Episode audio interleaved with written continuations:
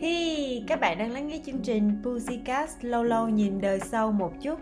Đây là chương trình podcast chia sẻ những trải nghiệm trong cuộc sống của cô mèo đang tha hương tại Mỹ.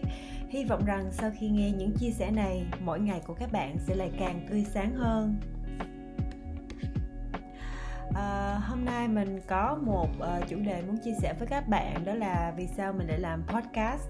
Vậy là mình đã ở Mỹ gần 2 năm rồi các bạn cuộc sống tại đây đã cho mình rất là nhiều trải nghiệm mới lạ uh, về cách ăn nè cách sống cách chơi. Uh, và hơn tất cả đó là mình đã tự nghiệm lại những điều mà mình đã trải qua trong cuộc sống này. Uh, nói về chuyện vì sao mình làm podcast thì phải nhắc tới cái cơ duyên đầu tiên mà mình biết tới nó uh, đó là nếu mình nhớ không nhầm là vào tháng 8 2019 trong một cái lần tham gia hành trình nước Mỹ tại ờ, Boston thì mình đã có cơ hội gặp một người bạn. Và sau khi người bạn này nghe mình chia sẻ những cái nỗi niềm mà mà trước đây mình đã từng có khi sống ở Việt Nam á thì ờ, người này đã có một cái lời nhắn nhủ cho mình rằng thay vì nghe nhạc để khuây khỏa nỗi lòng thì hãy nghe podcast để có những động lực thiết thực thúc đẩy bản thân.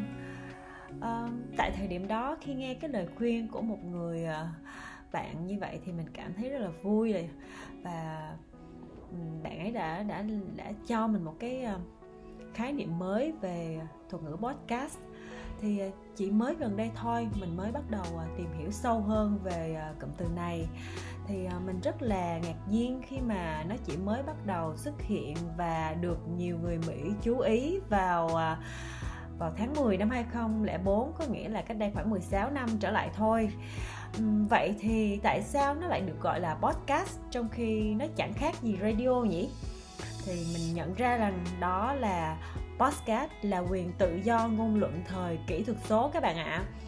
À, nếu như các bạn để ý thì ờ, để ra được một chương trình radio thì không phải ai cũng có thể làm được. Mà để làm được thì chúng ta cần rất là nhiều trang thiết bị để chuẩn bị nè. Rồi khi mà sản xuất xong thì chúng ta phải được các cơ quan chức năng cấp phép kiểm duyệt uh, rồi phải trả tiền thì mới được lên sóng. Ừ, điều này làm cho mình cảm thấy rất là phức tạp. Uh, thế thì podcast thì uh, mình lại cảm thấy rất là hứng thú bởi vì nó free các bạn ạ. À. và để làm được podcast thì đơn giản vô cùng. À, chúng ta chỉ cần một chiếc điện thoại nè. À, có một cái phần mềm thu âm. Thế là chúng ta đã có thể ghi lại những cái nỗi lòng của mình và chia sẻ nó với người thân rồi. À, dễ dàng vô cùng đúng không nào?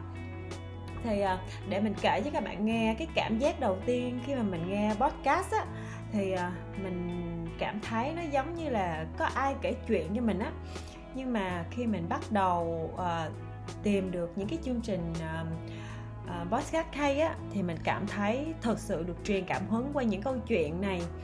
Và thế là từ đó mình yêu podcast.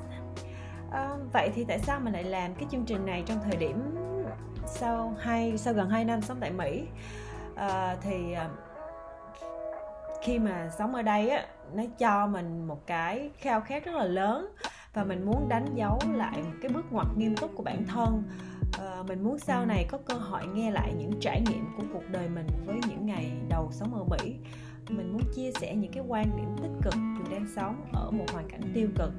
Và hơn hết là mình muốn kể lại những bài học xương máu cho những ai cũng rời Việt Nam qua Mỹ làm lại từ đầu như mình.